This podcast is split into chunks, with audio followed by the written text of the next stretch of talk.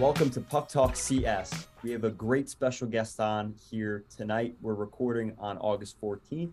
We have Justin Biehn. He goes by Beaner. He's from Leafs Late Night, a podcast that covers the Toronto Maple Leafs. They're all they're all Canadian boys who cover the Toronto Maple Leafs. They have some great discussions. A few episodes back, they were talking about how Lululemon could possibly could be a good possible choice to do the designs for the NHL jerseys rather than Adidas, who will be leaving after next season. So, Beaner, it's nice to have you on. Thanks for having me. It's nice to be here. Yeah, well, welcome aboard Puck Talk CS. Obviously, it's great to have you here. Thanks for joining us. And as everyone knows, we've been talking a lot lately about the Leafs, so it will be interesting to bring another perspective to the conversation. But first, I don't know, Beaner, if you want to introduce yourselves, let the listeners know a little bit more yourself and what you do over at uh, Leafs Late Night. So yeah, like uh, like it was said, I'm Beaner. Um, we're Leafs Late Night. We typically do an episode after every Leafs game. We break down the game, talk about the the goings on in the NHL at the time. Um, I basically joined on halfway through the season last year as as uh, the hockey nerd, hockey historian with kind of a little bit more of a reserved and calm take on things. So it's a nice little little mixture. We've got uh, Roscoe and Steph the Fanalist and Southey and Darty and me. So yeah, it's been it's pretty fun jumping into it and getting on board and huge hockey nerd. Love talking hockey, so any chance I can, why not? That's great. I gotta I gotta ask before we start talking about the uh, the off season what was your mood after game seven in the first round of the playoffs this year? How are you feeling? I don't know why I didn't expect that question. Um, well, basically, to, to sum it up simply, is heartbreak. Like, you're so invested in the team throughout the entire year, and you see glimpses all year that this, you know, there's a good chance this year is going to be different. The team's playing better as a solid unit rather than, you know, just individuals trying to look at their personal stats. And realistically, in that seven game series, the Leafs. I'm gonna. I, I wanted to say they mopped the floor with the, the Lightning, and that sounds really bad, and I'm gonna probably be chirped for that. But for the most part in that series, they weren't out of place. They showed everybody they can stay with them. And I'm not blaming it on the refs because you still have to win the game. The refs ref the Lightning as much as they ref the Leafs. But there was some very, very shoddy calls in that series, going both ways, but there were some shoddy calls. And when it came down to it, the Leafs didn't do what everybody says they have no problems doing. They didn't score. So heartbreak is the the, the summary of that. Well, no further ado, let's talk some puck. All right, well, let's move on from uh, that, the shock from that discussion. I think, uh, honestly, Beaner, kind of what you were saying was um, how I felt. I thought that I was watching with a bunch of buddies at college. I was like, listen, it's game six overtime. They have to win tonight. Like, they have to win tonight because you never want the emphasis to be on game seven. Now, you just mentioned you're a history guy, right? I don't know the exact number. How many years in a row has it been where they had, or how many years since Austin Matthews was drafted, uh, 2016, when they made that postseason, how many times did they have the lead in the series before game six and then it was forced to seven? I'm pretty sure it was a few times against Boston, right? Yeah, and they they did have it a couple times against the Habs as well. Mm-hmm. Um, it's it, it's disheartening and um, frustrating, but it's it, it's sports, right? That's why we love it. The thrill of of the potential. Like all it takes is, is one one little bounce or something. Look at that series against the Habs in the bubble, like or not the bubble in, in the COVID playoffs. Like if Galchenyuk didn't make that stupid pass, or Kerfoot had a couple of them last year, or the ridiculous interference penalty on Justin Holl, which you guys can take him by the way. Um, I could go on. I but I think it's I, off the top of my head I don't have it in front of me, but I think it's about four or five times total since Matthews has been in the league that they've had the lead in this in a series and weren't able to close it out. All right, so I know the, the tough thing about the Toronto Maple Leafs is there's always a sizzling question. Steve and I have grown up in the New York market. We talked about it pre-show. Sizzle, there's always a question. There's always a topic of discussion, and I know this came up. I don't know who exactly spoke their mind on it on this episode for your podcast for Leafs Late Night, but you've all been on the record stating that you don't see Matthews leaving what makes Austin Matthews stay?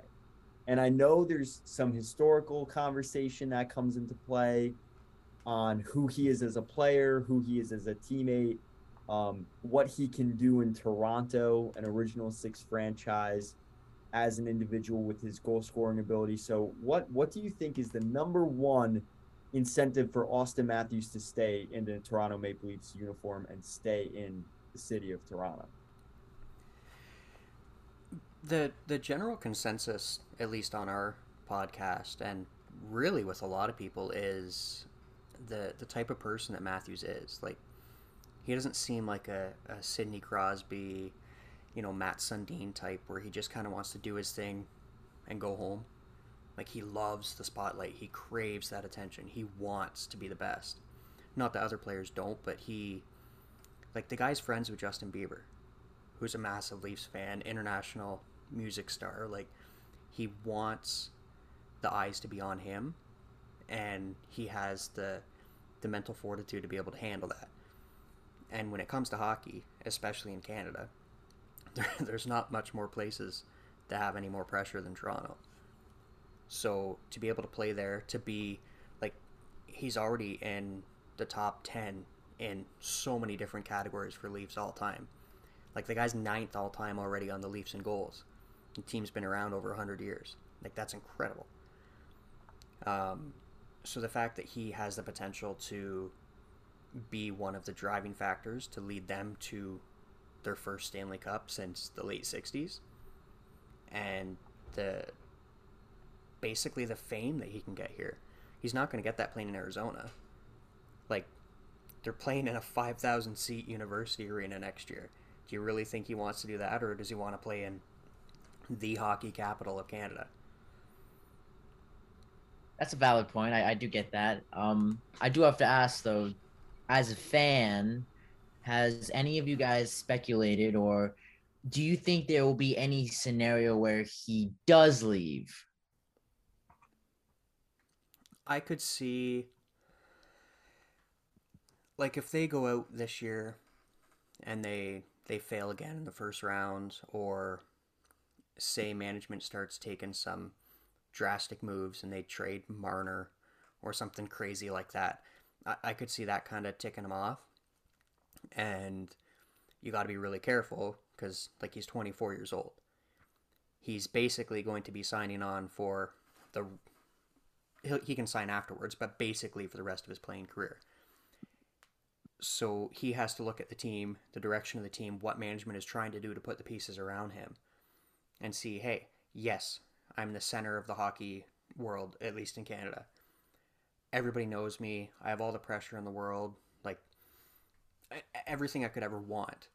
But no offense to basketball fans out there, this isn't basketball. You can't do it by yourself. Mm-hmm. If they're not putting the the pieces around him, it doesn't matter how good he is. Like Gretzky never won a cup once he left Edmonton, right? He didn't have the pieces around him.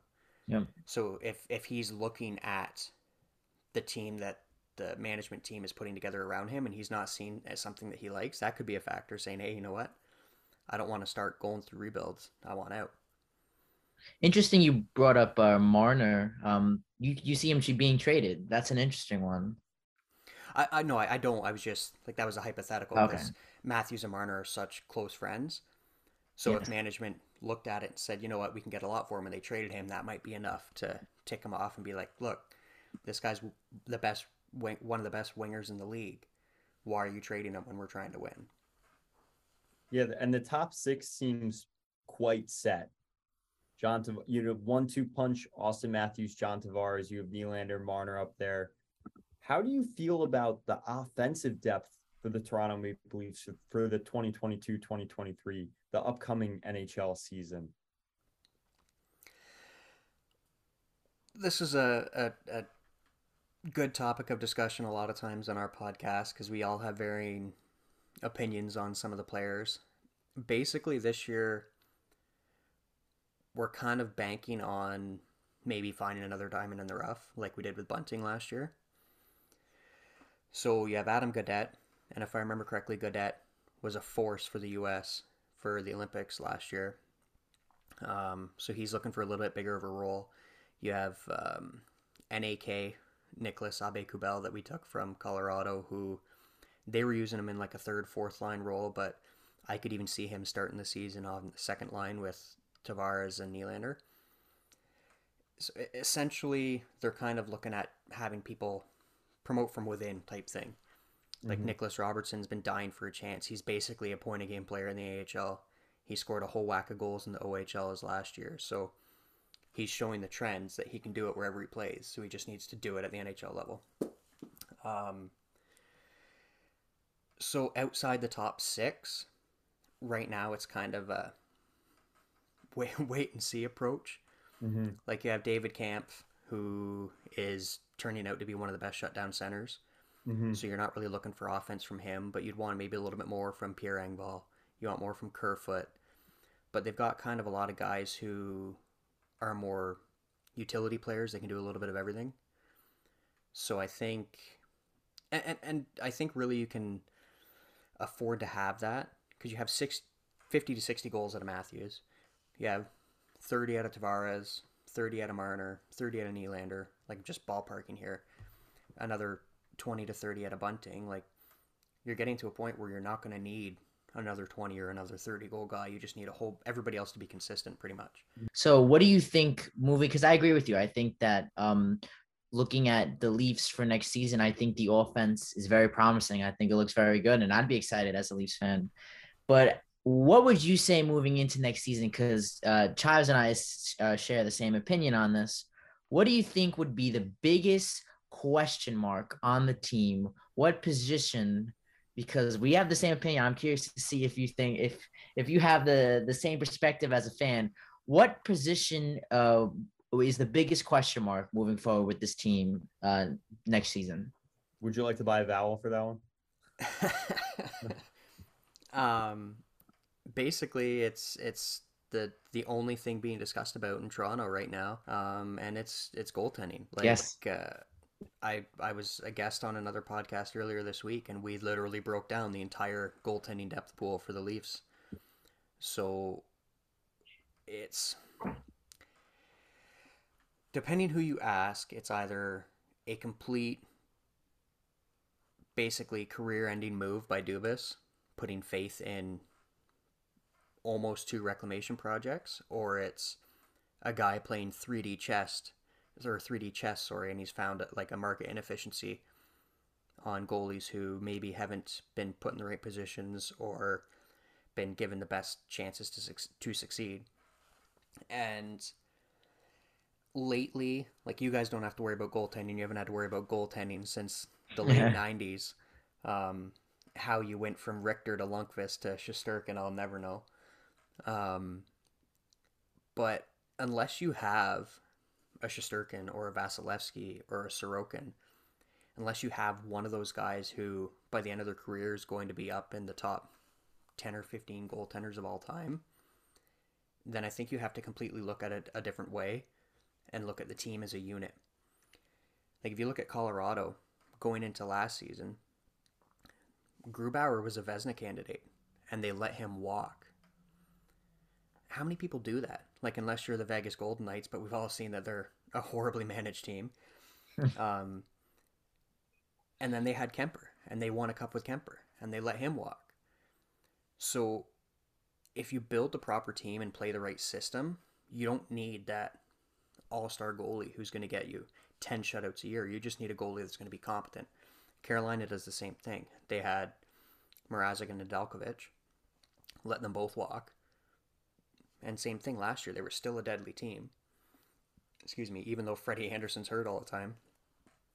So getting Murray and Samsonov, it's it's a gamble. I didn't really like the Murray trade at first. I thought they didn't retain enough salary in it, but I've dug into it a little bit more and I'm cautiously optimistic about this season. Interesting. I'm curious to see if um what about um your other buddies uh, on the podcast? How do they feel about the goaltending situation moving forward? Well, Darty, um, shout out to Darty. We love you, buddy. Um, he is very opinionated, and he kind of felt that they should have maybe just tried to struggle a little bit to start the season with a couple of the rookies and tried to make a trade during the season. Um, I know Steph, the fanalist on our that's that's her her nickname on our podcast. She was a little disappointed we didn't just throw the money at Jack and keep him. So there's there's a, a, a varying degree of opinions on it in our pod, but yeah, it, it's gonna be an interesting year, and you have to, as as diehard fans, you have to kind of use the stats to make of it what you will, but you also got to just enjoy it, right? Yeah, I mean, we're come, you know, what we said, we did our episode with all of our hot takes after the draft and free agency on, you know, what the rosters were looking like on paper, like what are our thoughts? And I think what we tried to reiterate, uh, what we iterate at the beginning of the episode and then kept uh, going back to was, you know, anything is possible. You know, the Maple Leafs could really strike gold with this move. Now, I don't know if that's exactly what could happen out of the gate. The real question comes down to the only aspect that we didn't cover. There's there's uh the three zones of play. There's the crease, and one of the zones we didn't talk about was the defensive zone. So Mark Giordano returns. Morgan Rielly's on a pretty big contract. Jake Muzzin's established himself in Toronto. You have three pretty solid veterans. How does this defense look with those defensive, uh, the younger defensive players coming through the system? As you mentioned, they kind of built with from within in that regard as well. With a player like Timothy Liljegren and uh, uh, Sandin, Rasmus Sandin. So, what's the defensive zone looking like for Toronto this season? There's like everybody looks at the Leafs defense core, and yes, Rielly is a, a great young defenseman. He's the longest tenured Leaf on the team, but they don't have a headman. They don't have a Seth Jones, a Jacob Trouba. Like, you know, they don't have a top name guy that is either going to score a crap ton or is going to hit people through the boards. So everybody just kind of looks at it and says, "Ah, it's it's okay." But if you compare it to the other defense cores in the Atlantic Division, even it's got to be right up there. Like Muzzin, when he's healthy, and that's been a, a big talking point lately because he does seem to get hurt a lot, is a great defensive defenseman. Rielly's very reliable and stepped up huge last year after the contract extension. TJ Brodie is probably the type of defenseman that every team wants because mm-hmm. you can go through an entire game and you can say, "Man, is Brodie hurt?" Like I don't recall hearing anybody talk about him, but that like that's a good thing mm-hmm. because he's not making the mistakes. He's not putting himself in the position that you're like, "Oh crap, why is he doing this?" or he needs to really be careful here. Giordano, when he came in, he really kind of was a calming veteran influence on the back end for Timothy Liljegren. And Liljegren's one of the ones who the Leafs kind of lucked into getting him when they did. His draft year, he actually got mono. So he dropped. He was supposed to be drafted a lot higher, and he dropped all the way to, what was it, 17th overall or something like that? Mm-hmm. And he's still only 23. So he's got a lot of room to grow. Sandin, I love Sandin. I've talked about him a lot on our podcast. It was really unfortunate that he got injured last year, and Dubas needs to get off his butt and re-sign him because he's a restricted free agent right now.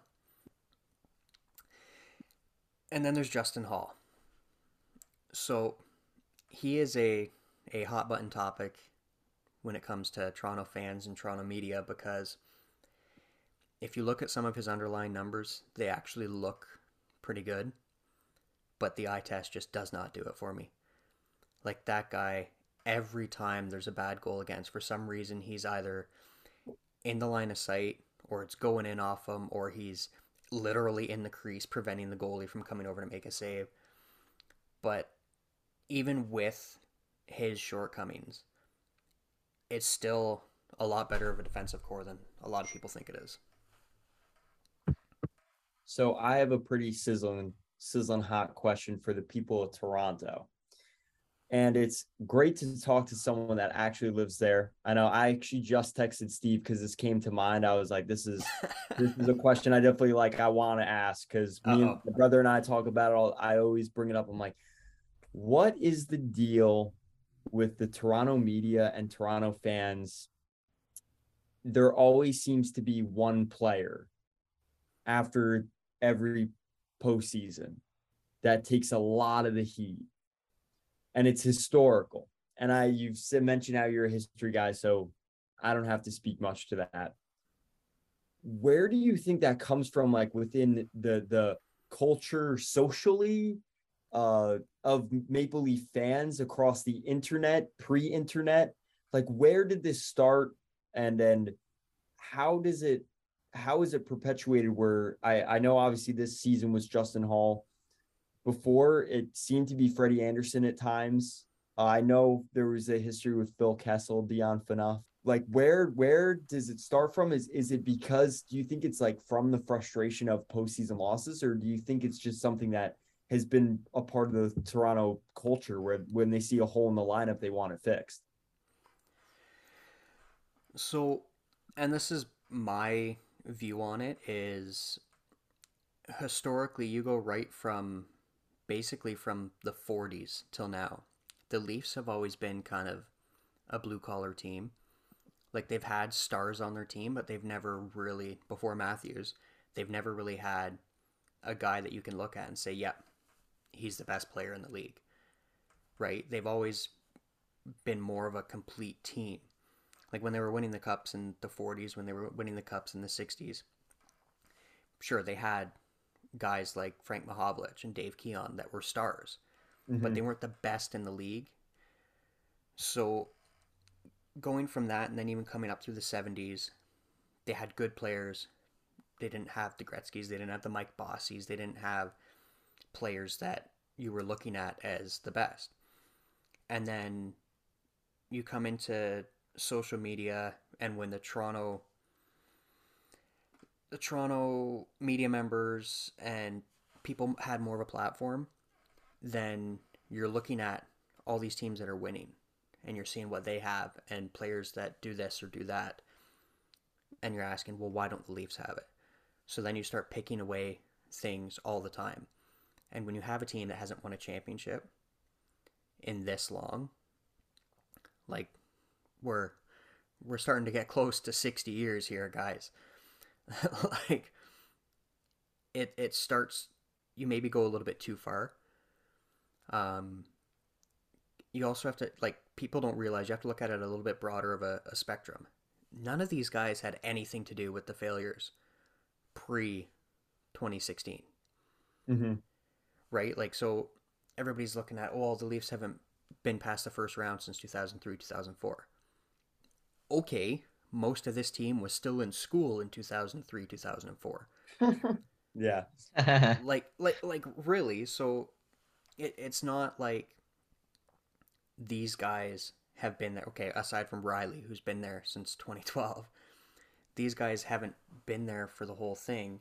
So when you look at a certain failure and i was two years ago i, I was bad for this because i called out marner I said that that should have been the last game Marner ever played in a Leafs jersey.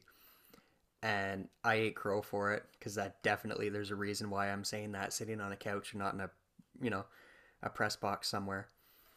Um, but it's it's part of caring so much. You just want there to be one quick fix. Like you look at that one player, like oh nope, if they did this, or if they were better, then we could have won and it's I think it just it it accumulates over time all the losses, all the heartbreak. Excuse me, the people like Brian Burke and Dave Nonis coming in and completely destroying the team and setting them back decades. Like the Leafs have been so poorly run for so long that people don't even realize that Dubas is actually doing a good job. Sorry, went on a little rant there. Listen, that let cooler heads prevail then. But no, I totally it is an interesting perspective. But Steve, I don't know what uh your thoughts are or ever were on that. We haven't really talked about it much on the show, but I know that's a very, very uh a topic that's really been in the media lately and on on social media is that, you know, like I remember seeing Justin Holl, and at that point I thought to myself, you know, like I understand everything and and where you're coming from, but I also thought to myself, like, I don't know if he was going to be the guy that was going to score in game six, the overtime goal. Like, I, I did think he ended up being in the net for that, but from my understanding, but, um, yeah, I think that that question has been on my mind for a while. I'm, I'm really glad I was able to actually talk to a, a native of Toronto to, uh, kind of learn about that and someone who's well versed in history. So I appreciate that you were, uh, you were able to answer that with a, a nice, uh, That's a good answer. Yeah, rather than we, I'm sure other guests we've had in the past would have been a little more passionate or overboard about it. Well, and like you, it, it doesn't help that anything and everything you read or hear just completely drags everybody and everything that the team is doing through the mud. Like TSN, it basically the Canadian ESPN equivalent. They've some of the guys they have on there now like a former player, Carlo Colaiacovo. Every single thing Kyle Dubas is doing, he's just completely trashing it. He's going on like it's the end of the world that we let Jack walk, like Jack Campbell. Whereas he was one of the people beforehand stating that he didn't think Campbell could make it as a number one. Like, you really want to put that kind of commitment to a guy who, yes, he was a highly touted prospect, and yes, he played great for the Leafs. But you want to put that type of commitment into him when he's had one season as a starting goalie and he's entering his 30s like you at some point you need to take a step back touch grass and kind of look at it a little more calmly I definitely could tell that you're more of an experienced Leafs fan. Um, um, and also, I, I do agree with you. I think that uh, recently, I think the the Leafs are moving more in a in, in a better direction than they have in the past. Now, here on our last episode, we did a segment where we gave our hot takes for the upcoming season. And one of my hot takes was that I believe that the Leafs will finally win a playoff series this upcoming season. So I want to gauge your opinion. How realistic do you think this is? Because honestly, I see this. I see this as happening. Um, I think that they're still obviously one of the best teams in the Atlantic. So, where do you see this as? Do you see this as reality? How do you view this as a fan? If you look at the last four first round playoff series the Leafs were in, they lost in game seven. It's not like they got swept. It's not like they just completely got destroyed and, and manhandled every single game. They've been there. When Matthews and Marner were still young in the league, they took the almighty Boston Bruins to game seven twice. Like, and the fact that they can do that to the defending Stanley Cup champs, who completely mopped the floor with the President's Trophy winning Florida Panthers, I, I think it's it's a very real possibility. And if the league was better managed, we can definitely go down a rabbit hole talking about Mr. Bettman. Um, if the league was better managed, you wouldn't have a potential conference final in the first round.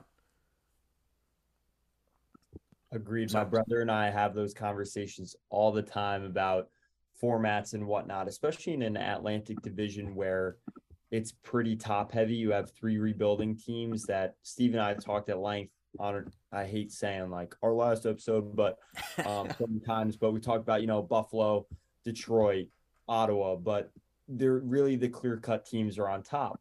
Now, the last question I wanted to ask uh, Beaner was what do you see as the biggest strength or a new strength with this team this upcoming season and a challenging weakness aside from goaltending? Because I know we we've talked about the Murray Samsonov tandem. Um, and I think you, you have to just see how that plays out. But looking at the roster right now, what would be uh, the greatest strength of this roster, and what's a challenging weakness that they might have to overcome?